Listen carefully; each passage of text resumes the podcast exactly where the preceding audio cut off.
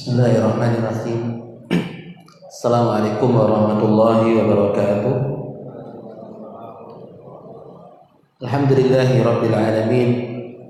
Wassalatu wassalamu ala asrafil anbiya'i wal mursalin nabiyina Muhammadin wa ala alihi wa ashabihi ajma'in.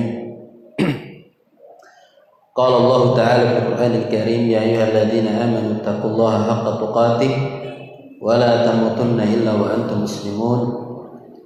أما بعد، فإن أصدق الحديث كلام الله، وخير الهدي هدي محمد صلى الله عليه وسلم، وشر الأمور محدثاتها، فإن كل محدثة بدعة، وكل بدعة ضلالة، وكل ضلالة في النار. إخوان وأخوات الله rahimani wa rahimakumullah, dan juga para pendengar radio Mas FM yang dimuliakan Allah Subhanahu wa taala dimanapun panjenengan berada. Alhamdulillah, bersyukur kehadirat Allah Subhanahu wa taala. Kembali kita bisa hadir kembali dalam kajian rutin kita setiap Ahad pagi dalam keadaan sehat walafiat insyaallah, setelah sekian lama saya pribadi baru ini bisa hadir kembali kajian bersama antum semua. Ada pelajaran berharga yang bisa kita ambil dari libur kajian kita beberapa waktu lalu, sekitar 2-3 bulan, bahwa nikmatnya bermajelis ilmu itu tidak akan pernah bisa tergantikan. Nikmatnya kita berkumpul bersama ikhwan yang seiman, yang seaqidah, semanhaj, itu tidak akan bisa tergantikan. Kajian seperti ini tidak akan bisa kita gantikan dengan kajian online, melalui media-media, ataupun kita ngaji via YouTube. Seperti halnya anak sekolah, pelajaran daring jarak jauh itu tidak sama dengan di kelas bersama guru-guru, bersama kawan-kawan mereka. Maka ketika majelis ilmu seperti ini kembali terbuka, walaupun dengan beberapa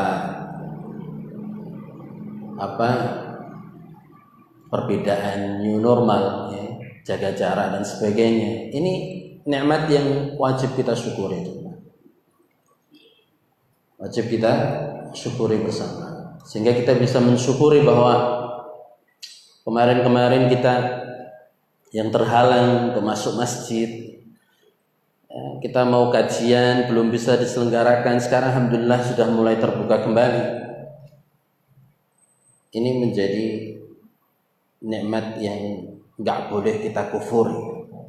Sehingga yang kemarin-kemarin mungkin sering bilang kangen majelis ilmu, semoga kangennya bukan omong kosong, rindu kajian gitu ya, bukan rindu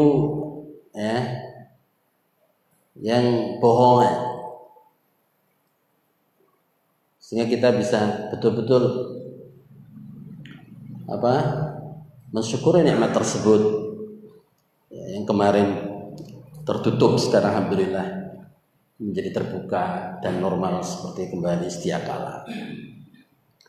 Ini mengingatkan saya pribadi dan ikhwas sekalian, karena kita memang disuruh berlindung dari Allah, kepada Allah SWT, dari sifat futur, malas setelah semangat. Jadi kadang kita karena lama tidak jumpa di majelis ilmu, kita futur, mood untuk ngaji itu kendu, semangat untuk melakukan perjalanan, ya, untuk meluangkan waktu itu seakan hilang. Ini harus kita sadari bersama. Keenakan di rumah, rebahan, ya, tidak kemana-mana. Ini jangan sampai menjebak kita, sehingga kita menjadi orang yang malas, yang sebelumnya semangat. Rasulullah SAW mengajari doa kepada kita semua supaya berlindung dari sifat malas setelah semangat.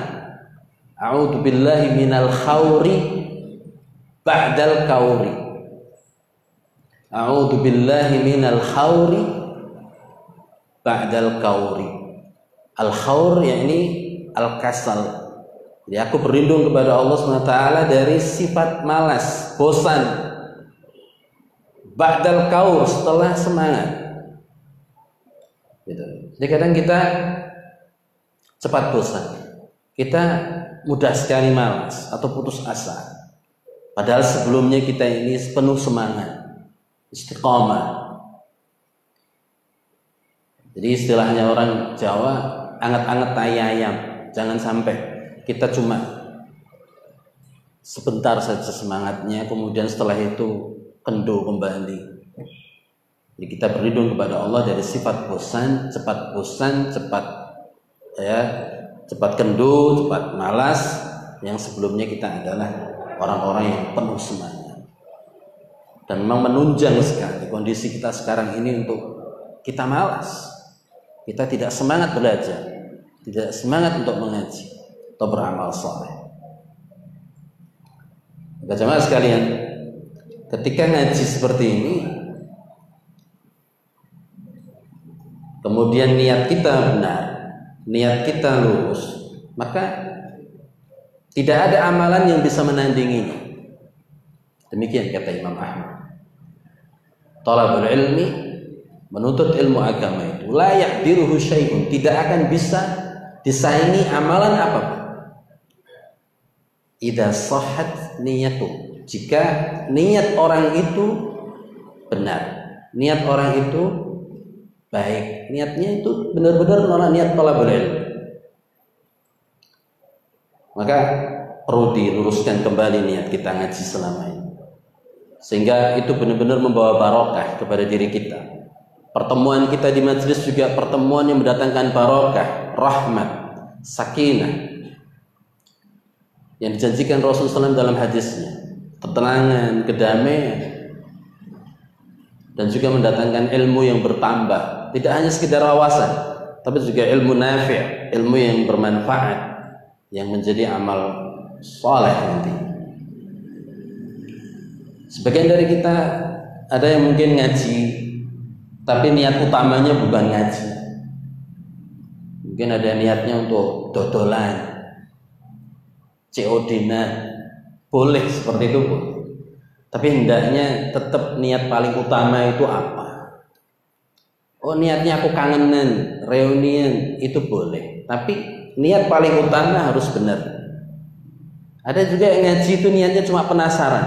Aku penasaran sama ustadznya, aku penasaran sama materinya, aku penasaran sama tempatnya, sehingga duduknya juga gak terlalu serius. Semua orang akan mendapatkan apa yang dia niatkan. Ada yang nyoba-nyoba, aku nyoba ngaji sana, aku nyoba ngaji sini. Niatnya harus mencari kebenaran, dan niatnya harus mencari ilmu. Ini yang hilang dari kita selama ini, sehingga masih jauh ilmu kita dibandingkan kaum salafus soleh terdahulu. Kaum salafus soleh terdahulu ribuan kilometer mereka tempuh. Mereka antar negara, antar kota, antar provinsi, jalan kaki mereka lakukan. Tidak hanya sejam dua jam, hari, minggu, bulan, tahunan mereka lakukan. Kok bisa orang mentalnya seperti itu? Hanya mencari satu hadis misalnya. Atau Imam Bukhari yang terkenal dengan ulama yang 1000 guru. Kita mungkin sulit ya untuk menyaingi beliau. 1000 guru beliau datangi, beliau ambil ilmunya ke seluruh anha'il alam, seluruh penjuru.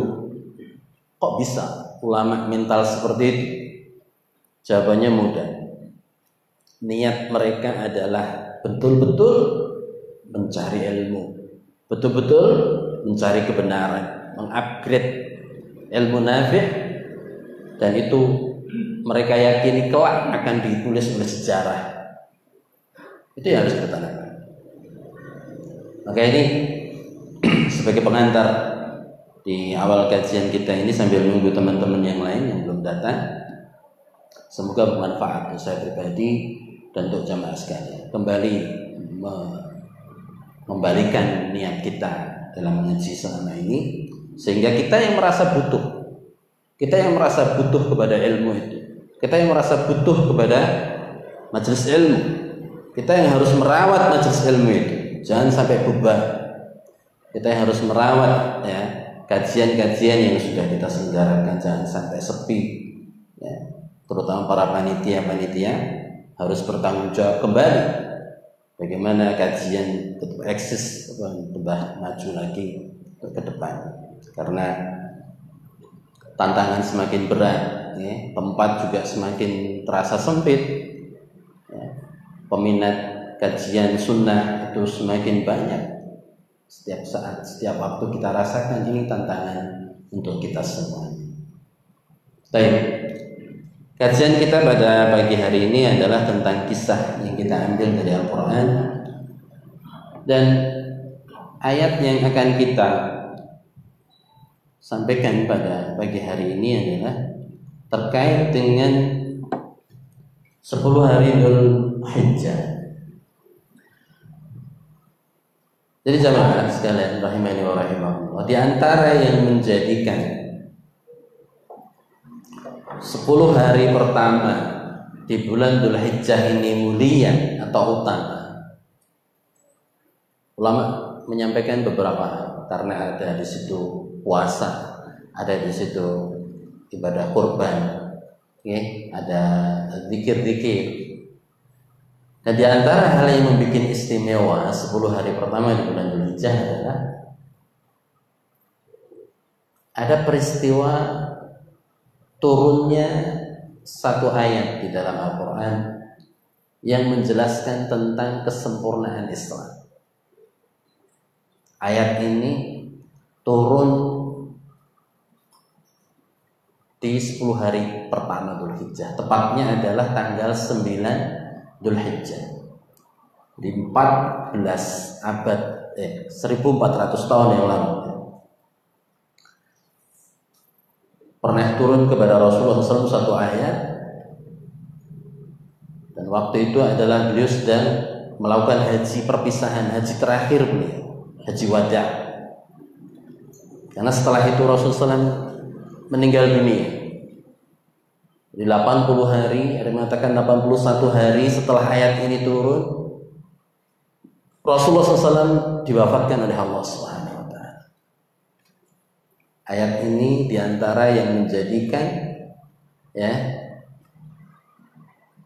turunnya ayat ini diantara yang menjadikan bulan Dzul Hijjah, terutama 10 hari pertama ini istimewa, yaitu surah Al-Maidah ayat 3. Surah Al-Maidah ayat 3. Allah Subhanahu wa taala berfirman, "Al-yauma", pada hari ini. Yaitu pada hari apa tadi? Hari Arafah. Ya, 9 Dzul Hijjah yaitu hari Jumat. Karena Umar bin Khattab radhiyallahu anhu mengatakan ayat ini turun fi asiyati Arafah, fi asiyatil Jumat. Ini di sore hari, ya, di sore hari Jumat sore. Fi Arafah, di padang Arafah. Jadi ketika Rasulullah khutbah sedang wukuf di padang Arafah. Al-yauma, pada hari ini, akmaltu lakum dinakum, telah aku sempurnakan untuk kalian agama kalian. Kata Ibnu Abbas radhiyallahu anhu, agama di sini adalah al-Islam, bukan yang lain. Wa atmamtu 'alaikum ni'mati, dan aku telah cukupkan atas kalian nikmatku. Wa raditu lakumul Islam madina, dan aku rida Islam sebagai agama kalian. Ini ayat turun tanggal 9 Dzulhijjah 1400 tahun yang lalu. Hari Jumat, hari yang mulia, hari raya pekanannya umat Islam itu hari Jumat, dan bertepatan di tempat yang mulia dan di ritual haji yang paling utama, yaitu wukuf. Karena orang haji kalau tidak wukuf nggak ada gunanya hajinya, nggak sah. Karena Rasulullah SAW bersabda, al-hajju al-arafah, inti dari haji itu wukuf di Arafah. Al-Imam Ibnu Katsir rahimahullah dalam tafsirnya beliau mengatakan, hadhihi ayat ini akbaru ni'amillah, adalah merupakan nikmat Allah yang paling besar ala hadhil ummah, kepada umat Islam, haitsu akmala laha dinaha, di mana Allah Subhanahu wa taala menyempurnakan bagi umat Islam ini agama Islam. Fala yahtajuna ila dinin siwa. Maka umat Islam enggak butuh agama selain agama Islam. Wala ila nabiyyin ghaira nabiyyihim shalawatullahi wa salamuhu alaihi. Dan tidak butuh nabi kecuali nabinya Muhammad sallallahu alaihi wasallam.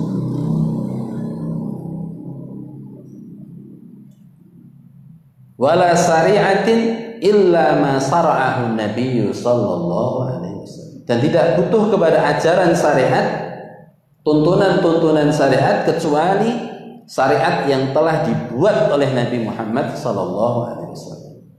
Al halalu ma ahallahu Allah wa rasuluhu, wal haramu ma harramahu Allah wa rasuluhu. Yang halal adalah apa yang dihalalkan Allah dan Rasulnya, yang haram adalah apa yang diharamkan Allah dan Rasulnya. Ini penjelasan Al-Imam Ibnu Katsir bahwa kesempurnaan Islam atau ayat tersebut merupakan tanda nikmat anugerah yang sangat besar bagi umat Islam. Karena hanya Islam yang distempel sempurna, hanya Islam yang dinyatakan kamil, sempurna oleh Allah SWT. Agama yang lain tidak ada. Maka orang Yahudi, mereka merasa iri ketika mendengar ayat ini turun bukan kepada bangsa mereka. Orang Yahudi mendatangi Khalifah Umar Ibnu Khattab radhiyallahu anhu. Kemudian orang Yahudi ini mengatakan kepada beliau, ayatun, ada sebuah ayat, kata orang Yahudi, takra'unaha, yang kalian baca, fi kitabikum, di Al-Qur'an, kata orang Yahudi kepada Umar, lau nazalat ilaina, seandainya ayat itu turun kepada kami, orang Yahudi, lattakhadna yauma nuzulihi aidan, lauma nuzuliha aidan, turunnya ayat itu sebagai aid, hari raya besar-besar. Lalu Umar bertanya, surat apa itu? Ayat apa itu? Ayo ayatin. Lalu dijawab, al yauma akmaltu lakum dinakum. Orang Yahudi tahu, orang Yahudi iri bahkan atas kesempurnaan Islam, sehingga mereka mengandai-andai, seandainya ayat ini turun ke bangsa kami, ma'asyaral Yahud, kami akan jadikan hari itu sebagai hari raya. Lalu Umar mengatakan, wallahi la'alam, demi Allah aku tahu, mata nazalat wa aina nazalat hadhil ayat, kapan dan di mana turun ayat itu. Kata Umar, fi asiyatil jum'ah yaumi Arafah, yaitu di Jumat sore di Padang Arafah. di Haji Wada, haji perpisahan Rasulullah SAW. Jadi kalau orang non-muslim saja dari Yahudi mereka cemburu, iri dengan kesempurnaan Islam. Nah, kita umat Islam harus tahu betul bahwa agama kita ini adalah agama yang kesempurnaannya itu dicemburui oleh bangsa lain atau agama lain. Umat Islam harus tahu bahwa agama Islam yang dia peluk selama ini adalah agama yang sempurna, agama yang tidak butuh penambahan. Agama yang tidak butuh penambahan, tidak butuh lagi perubahan dalam ajarannya, tidak perlu renovasi, tidak butuh modifikasi terhadap ajarannya. Dia mencukupkan dengan apa yang telah Allah sempurnakan. Nah, ketika turun ayat ini jamaah, dikisahkan dalam tafsir itu Umar bin Khattab sempat menangis. Jadi seolah-olah dia membaca isyarat, oh ayat ini turun di akhir-akhir menjelang wafatnya Rasulullah SAW. Lalu Rasulullah SAW bertanya, wa ma yubkika ya Umar, mengapa engkau menangis wahai Umar? Kata dia, kata Umar, selama ini ya Islam itu, ya, selama Anda masih hidup wahai Nabi, Islam itu mengalami penambahan. Jadi ada sesuatu, kasus, muncul wahyu, ada peristiwa apa, Allah memberikan bimbingannya, ada penambahan, ada wahyu yang turun kepada Rasulullah SAW. Tapi setelah Islam sempurna dengan ayat ini, maka tentunya nanti akan menjadi kurang. Akan ada apa? Upaya pengurangan-pengurangan. Karena sesuatu yang sempurna jika ditambah-tambahi maka bukan tambah sempurna, tapi akan tambah buruk, tambah ternoda. Ibaratkan air begini udah sempurna, udah begini ditambahi maka akan tumpah. Atau motor kendaraan yang sudah bagus-bagus gitu nggih, dari pabrikannya udah mantap, udah sempurna, dioprek-oprek, direnovasi, ditambah-tambahi, dikurang-kurangi, jadinya malah nggak jelas, nggak genah, jelek. Walaupun dianggap itu seni, walaupun dianggap itu baik oleh sebagian orang. Begitu pula syariat Islam. Ada sebagian orang menganggap penambahannya dia itu hasanah, itu baik. Itu disebut dengan bid'ah hasan. Jadi orang yang melakukan penambahan di dalam Islam, penambahan amalan baru dalam Islam atau bid'ah dalam Islam, maka orang itu tidak luput dari dua hal. Yang pertama, orang itu mungkin kemungkinan yang pertama menganggap Islam itu belum sempurna, sehingga dia merasa perlu menambahkan amalan baru tadi. Mungkin dzikir ditambahi begini, sholawat ditambahi begitu, amalan-amalan baru. Menganggap Islam belum relevan, belum cocok untuk zaman ini, perlu dibikin begini begitu. Ini kemungkinan pertama. Dan ini termasuk dosa besar, karena menganggap ayat tadi itu dusta. Menganggap ayat al-yauma akmaltu lakum dinakum itu tidak benar. Ayat itu mengatakan pada hari ini, jadi sejak 1400 tahun yang lalu, aku sempurnakan Islam sebagai agama kalian, aku cukupkan nikmatku atas kalian, dan aku redoi Islam sebagai agama kalian satu-satunya. Inna dina indallahi al-Islam. Manusia nggak boleh beragama kecuali Islam. Hanya Islam yang diterima oleh Allah Subhanahu wa taala. Selain Islam, wa may yabtaghi ghairal islami dinan fala yuqbal min, tidak diterima oleh Allah Subhanahu wa taala. Wa huwa fil akhirati minal khasirin, dan dia di akhirat termasuk orang yang merugi. Jadi orang yang melakukan bid'ah, kemungkinan pertama dia menganggap Islam belum sempurna, dan ini bertolak belakang dengan ayat. Ini berbahaya. Konsekuensinya ya membawa kepada kekufuran. Kemudian kemungkinan yang kedua, Islam sudah sempurna tapi tidak disampaikan oleh Rasulullah sallallahu alaihi wasallam. Karena dicari di hadisnya enggak ada zikir berjamaah. Tidak ada amalan-amalan itu. Rasul tidak pernah mengerjakan itu. Atau mungkin ada amalan-amalan yang masih disembunyikan oleh Rasulullah SAW, begitu anggapannya. Dan itu juga tidak benar. Rasulullah SAW itu di antara sifatnya adalah tabligh. Beliau menyampaikan semua yang sudah diturunkan kepada beliau. Tidak ada satupun yang luput. Tidak ada satu amalan pun kecuali sudah beliau sampaikan, yang mendekatkan ke surga ataupun yang menjauhkan orang itu dari neraka, semua sudah disampaikan. Seperti yang dijelaskan oleh sahabat Abu Dzar Al Ghifari radhiyallahu anhu mengatakan, ma baqiya syai' atau ma yubaidu an-nas minan nar wa ma yuqaribun nas ilal jannah faqad bayyanahu an-nabiy sallallahu alaihi wasallam. Jadi semua amal, segala sesuatu yang mengantarkan manusia itu ke surga sudah disampaikan semua oleh Nabi Muhammad SAW.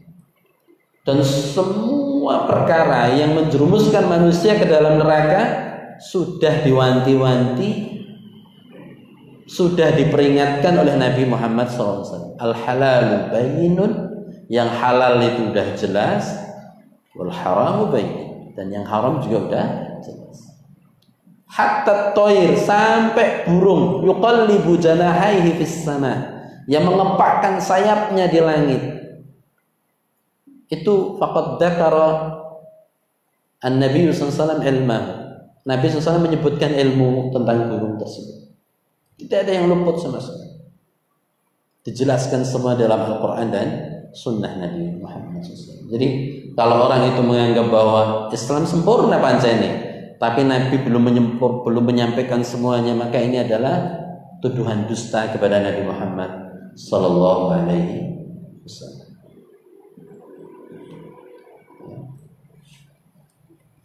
Itu dua kemungkinan bagi orang yang melakukan amalan-amalan di luar ajaran Islam. Tolaisa minal Islam, yang bukan dari Islam. Jadi kita sebagai umat yang hidup di akhir zaman seperti ini, di jauh dari zamannya Rasulullah SAW, kita ini disuruh untuk mencukupkan diri, okay? Disuruh untuk mencukupkan diri dengan ajaran yang sudah ada, okay? Islam itu sampai zaman berubah kayak gimana pun, Islam itu tetap relevan, tetap cocok. Jadi anggapan Islam nggak cocok kalau diterapkan di politik, di ekonomi, di bab muamalah dan yang lain. Islam nggak cocok ya. Ini perlu produk, perlu dibikin aturan sendiri di luar Islam. Maka itu tidak. Pemikiran seperti itu pemikiran yang berbahaya. Dalam segala urusan kembalinya ke Islam. Islam menawarkan solusi. Islam menawarkan jalan keluar. Fa in tanaza'tum fi syai'in farudduhu ila Allah wa Rasul. Jika kalian berselisih dalam suatu perkara, buntut nyari solusi enggak ada, carilah solusinya di dalam Allah dan Rasulnya, Alkitab, Al-Qur'an dan As-Sunnah. Kalau Allah menyuruh kita kembali ke Quran dan Sunnah, kemudian di sana tidak ada solusi, kemudian di sana tidak ada jalan keluar, apakah begitu? Ketika Allah menyuruh kita kembali ke sana, maka pasti di sana ada solusinya, ada jalan keluar. Kita yang mau mencarinya atau tidak? Kalau kita tidak bisa, mau nggak bertanya? Penyakit kita begitu. Ketika nggak tahu, kita disuruh bertanya. Fas'alu ahla dzikri in kuntum la ta'lamun. Cari kepada ahlinya. Tanyakan kepada ahlinya itu. Sehingga kita terhindar dari sikap sembrono. Sembrono menafsirkan, sembrono menjawab masalah agama. Sembrono dalam masalah agama itu membahayakan, menyesatkan diri sendiri dan berpotensi menyesatkan orang lain. Itu. Maka Imam Malik mengatakan, la yuslih akhir hadhihi ummah, tidak akan bisa, ya, tidak akan bisa memperbaiki umat ini illa ma aslaha awwala, kecuali yang telah membuat baik umat awal terdahulu. Jadi umat awal terdahulu menjadi baik, mereka menggenggam dunia, mengalami kejayaan Islam yang paling jaya-jayanya. Itu ya di zaman Rasul dan para sahabat. Mengalahkan dua kekuatan dunia waktu itu, Romawi dan Persia. Umat Islam merajai dunia. Karena ittiba, mereka itu manusia-manusia yang patuh, tunduk kepada perintah-perintah Nabi-Nya Muhammad SAW. Maka kita ini kalau ingin merasakan atau mengalami kejayaan seperti yang mereka rasakan dulu umat Islam yang menggentarkan lawan, musuh-musuh takut, solusinya itu. Rasulullah SAW juga bersabda, idza tabaya'tum bil inah, ketika kalian mulai transaksi riba, inah itu jenis transaksi riba, waraditum bil zar'i, kalian mulai seneng bertanam, bercocok tanam, wa akhadtum adnabal baqari, dan mulai suka peternakan, artinya mulai kalian sibuk dengan dunia, sallallahu alaikum dullah, Allah akan meliputkan atas kalian kehinaan. Jadi ketika umat Islam sudah mulai bisnisnya bisnis riba, usahanya usaha riba, transaksinya transaksi riba, kerjanya di tempat-tempat riba, dan mulai seneng tenggelam dalam cocok tanam, mulai seneng tenggelam dalam peternakan, megangi ekor-ekor sapi, diumpamakan begitu katanya, maka Allah akan liputkan mereka kehinaan. Wibawa umat Islam itu runtuh, musuh nggak takut lagi, dicabut rasa takut musuh itu kepada umat Islam. Yang dulu umat Islam itu ditakuti, bahkan sebulan belum ketemu itu musuh udah takut dulu. Sekarang umat Islam diinjak-injak. Umat Islam mulai disindir, mulai dijadikan bahan pembulian di media massa. Nggak ada wibawanya sama sekali. Karena tadi penyakitnya. Umat Islam mulai sibuk dalam dunia, tenggelam dalam dunianya.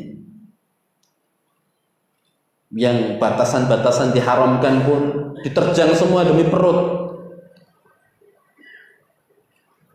Allah liputkan kehinaan, kata Nabi sallallahu alaikum dullah la yanzi'uhu ankum, Allah tidak akan mencabut kehinaan itu, gak akan dihilangkan kehinaan itu, hatta tarji'u ila dinikum awal, kata Rasulullah. Ini sampai kalian mau kembali ke ajaran agama kalian yang awal, yang dulu. Jadi urusan agama itu ya kembali ke zaman dulu.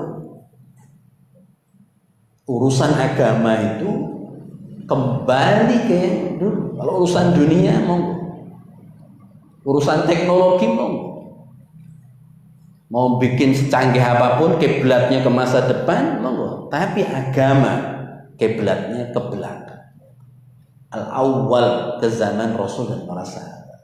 Jadi kalau umat Islam ingin jaya, ingin diambil kehinaan ini, ingin berwibawa kembali, Rasul memberi solusi. Jadi hadis ini isinya apa ini? Isinya adalah penyakit dan obat. Isinya adalah tentang sebab kehinaan dan solusinya, jalan keluar.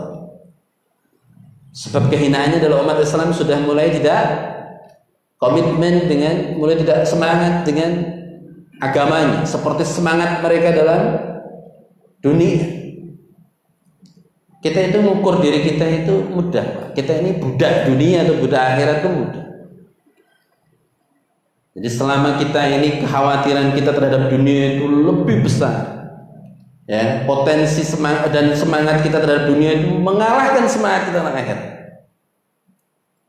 Setiap melihat saldo tenang, gimana? Setiap melihat tabungan tentram. Kata Ustadz Amin Nurbaits, itu ciri-ciri budak dunia. Jadi yang menenteramkan dia itu hal-hal yang duniawi semuanya. Tenang, sabun aja akeh, cukuplah. Jadi semangat kita selama ini, apakah sesemangat kita dalam usaha? Senang gembiranya kita selama ini kalau menuntut ilmu atau itu semangat seperti semangat kita kalau lagi nompo badi, nompo keuntungan. Semangat kita dalam beramal itu apakah seperti semangat kita dalam mempromosikan, semangat kita dalam menjual dagangan kita? Karena seperti halnya dalam usaha, amal juga ada cara melipat gandakan pahala. Kan ada mungkin dalam dunia usaha itu supaya untungnya berlipat dalam waktu singkat, maka ngadain bazar, ngadain apa meleh, ngadain pameran, waktunya singkat, ya, putaran uangnya cepat, keuntungannya berlipat-lipat. Dalam beramal supaya kita pahalanya berlipat-lipat juga ada, cuman kita nggak paham. Seperti misalnya kita disuruh beramal itu di awal-awal rintisan,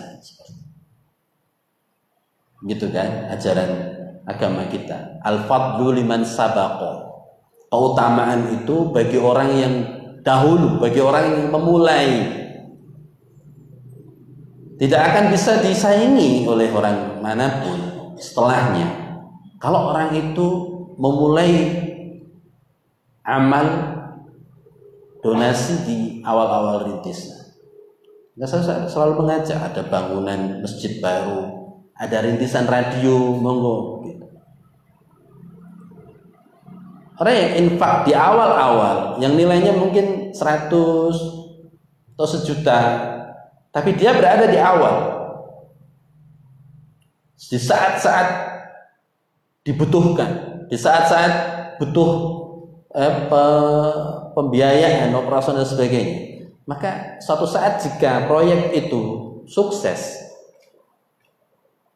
diawali dengan rintisan kita, kemudian ada orang yang infak 100 juta 1M mungkin, tapi sudah jalan proyek amal soleh itu, itu tidak akan bisa mengalahkan orang yang berjuang di awal-awal. Tidak akan bisa mengalahkan keutamanya orang yang berjuang, berdonasi, apapun pikirannya, tenaganya, hartanya di awal-awal. Ini yang menyebabkan para sahabat itu amalannya nggak akan bisa ditandingi oleh umat Islam sampai akhir zaman. Karena para sahabat itu berada di awal-awal Islam. Sahabat itu cukup sedekah satu genggam emas. Kita berapa? Satu gunung Uhud. Bukan segenggam ya, nisfa, ya, separuhnya bahkan. Separuh genggamnya sahabat itu diinfakkan. Itu sebanding dengan satu gunung Uhud kita, umat-umat setelahnya para sahabat. Emas, ya, bukan tanah uruk. Emas. Lau anfaqa ahadukum misla Uhudin dahaba, seandainya kata Nabi sallallahu alaihi wasallam, kalian menginfakkan satu gunung Uhud emas murni, la yabluk, tidak akan bisa menyaingi, menyamai mudda ahadihim wala nasibah. Satu genggamnya sahabat ataupun separohnya genggam sahabat. Sedekahnya sahabat.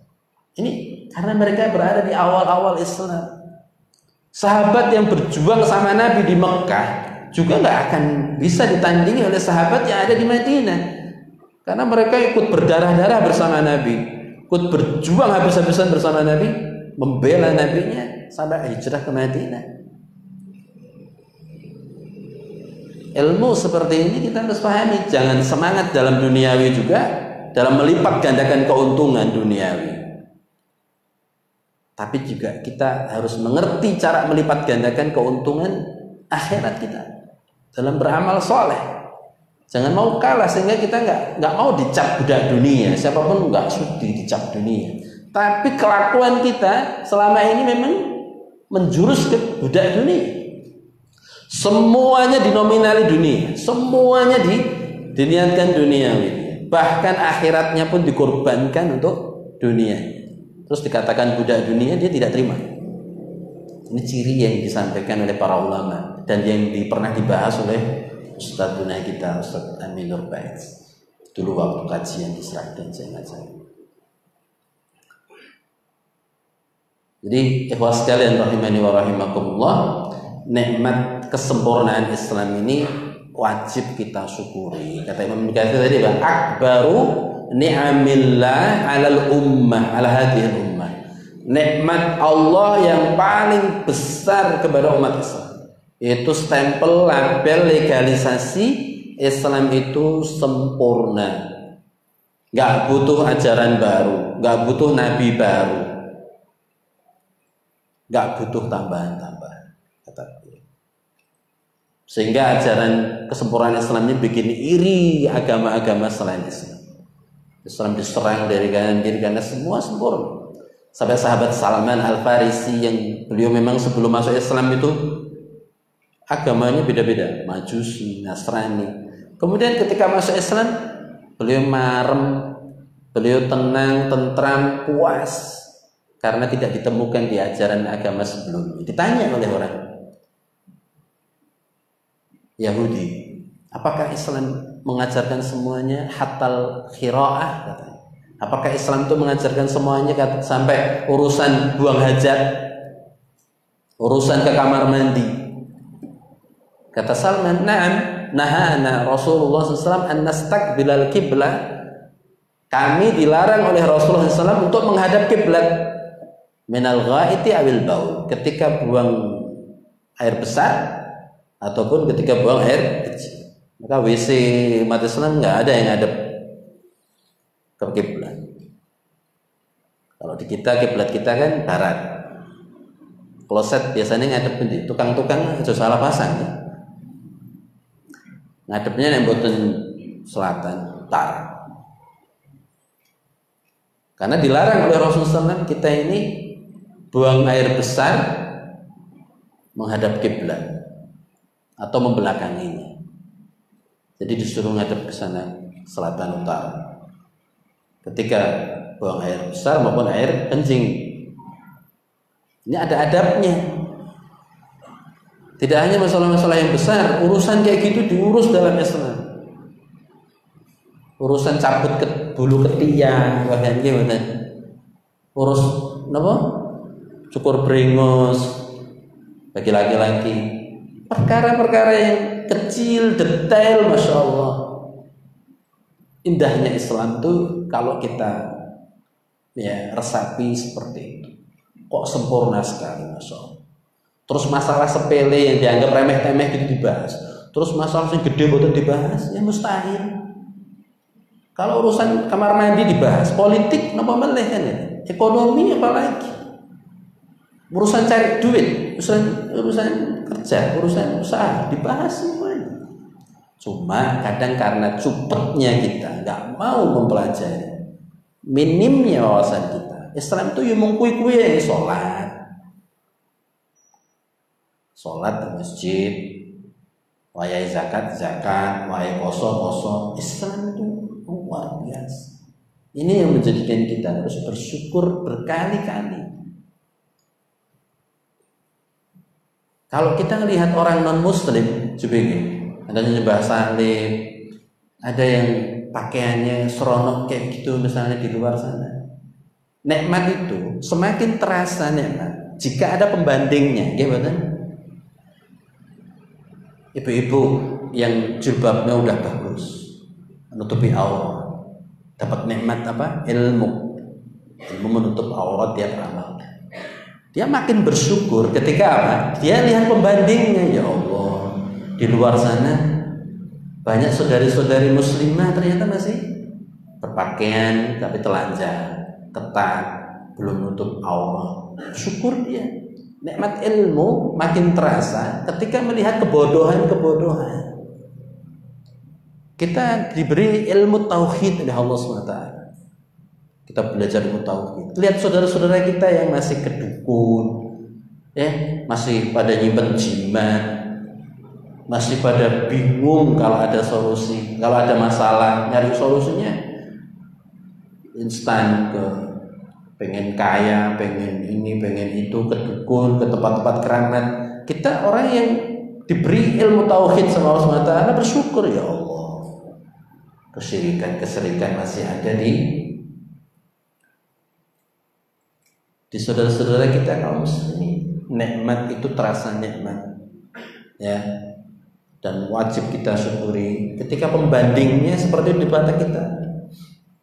Dan kesempurnaan Islam, belum banyak umat Islam yang mengetahui, apalagi nikmat sunnah. Maka Imam Ahmad ketika berdoa sama Allah, beliau itu memohon tidak hanya diwafatkan, minta diwafatkan Allah di atas Islam saja, ditambahi sama beliau, amitna alal islami was sunnah. Ya Allah, matikan aku, wafatkan aku, cabut nyawaku ya Allah, tidak hanya di atas Islam saja, tapi di atas Islam dan sunnah Nabi Muhammad SAW. Mengerti sunnah itu jadi terasa nikmat di saat banyak saudara kita kaum muslimin yang belum tahu sunnah, masih banyak bergelimang dengan kebid'ahan dan kejahilan. Mau diapain lagi kayak gini kalau nggak disyukuri? Maka salah satu respon kita syukur atas nikmat Allah ya dijaga. Cara menjaganya ya bagaimana kita istiqomah. Kita tidak putus asa, tidak memble, tidak malas setelah kita semangat tadi. Na'udzubillah minal khawri ba'dal kaur. Kita berlindung kepada Allah dari sikap malas, sikap kendur setelah semangat. Dulunya semangat, Masya Allah, awal-awal hijrah mungkin, awal-awal sebelum menikah mungkin, terus menikah, akhirnya gak kelihatan di majelis taklim. Karena niatnya hijrah bukan lillahi wa rasulih, karena limra'atin yankihuha. Ada yang hijrah itu niatnya karena ngesir wanita yang ingin dia nikahi. Gimana? Ada sebagian seperti itu. Sebelum hijrah, Masya Allah, sebelum nikah, maksudnya. Sebelum nikah, Masya Allah. Tapi setelah menikah nggak kelihatan batang hidungnya. Baik ikhwan maupun akhwat sama aja. Maka saya sering mau ngomong sedikit ya. Ketika ada ikhwan minta bantuan, carikan akhwat ustaz atau akhwat carikan. Saya tuh nggak pernah nyarikan yang baru-baru ngaji semua. Rusak nanti. Baru ngaji ketemu baru ngaji nikah, bubar kajiannya, nggak ngaji lagi dia. Ini tips ya bagi siapapun ya yang nyomblangin akhwat atau ikhwan, jangan pernah memasangkan atau menjodohkan yang baru ngaji sama dapat baru ngaji. Ini fakta di lapangan begitu. Baru ngaji dapat baru ngaji, akhirnya nggak ngaji semuanya. Kita berdosa. Karena memang baru separuh-separuh. Niat baru setengah-setengah. Carikan yang sudah mantap. Yang sudah mantap, sudah matang ilmunya. Biar bisa bimbing yang baru hijrah nanti.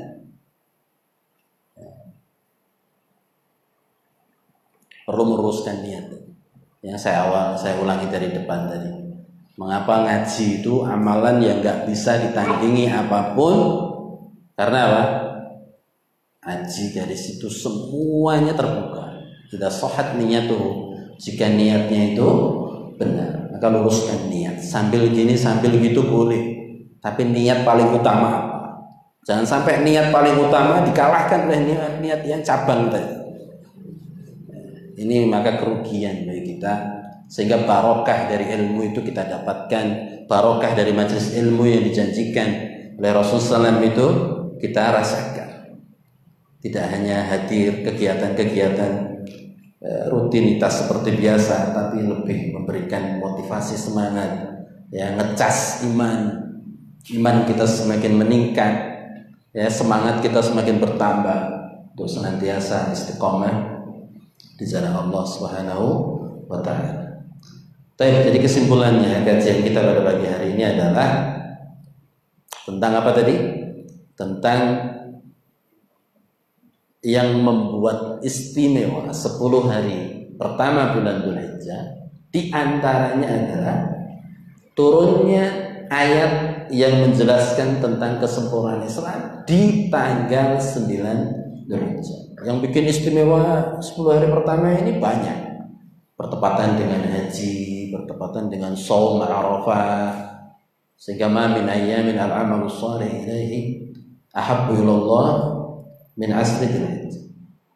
Bahkan Rasul dalam hadis yang lain mencanangkan 10 hari pertama bulan Dzulhijjah ini hari terbaik di muka bumi. Tidak hanya 10 akhir Ramadan, tapi 10 awal Dzulhijjah. Nanti bulan depan ada 10 awal Muharram. Jadi ada 10 akhir Ramadan, 10 awal Dzulhijjah, 10 awal Muharram. Keutamaannya luar biasa semua. Baik. Ini mungkin yang bisa kita kaji pada sore hari ini. Semoga bermanfaat. Sebelum kita akhiri, mungkin ada pertanyaan. Jika ada pertanyaan, saya persilakan.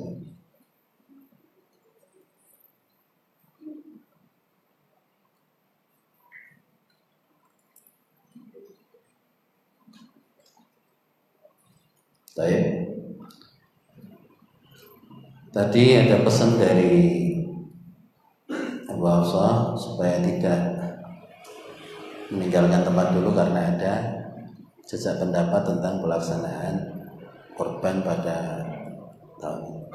Barakallahu fikum wa naktafi ila huna wa akhiru da'wana alhamdulillahirabbil alamin wa sallallahu ala nabiyina Muhammadin wa akhiru da'wana alhamdulillahirabbil alamin. Assalamualaikum warahmatullahi wabarakatuh.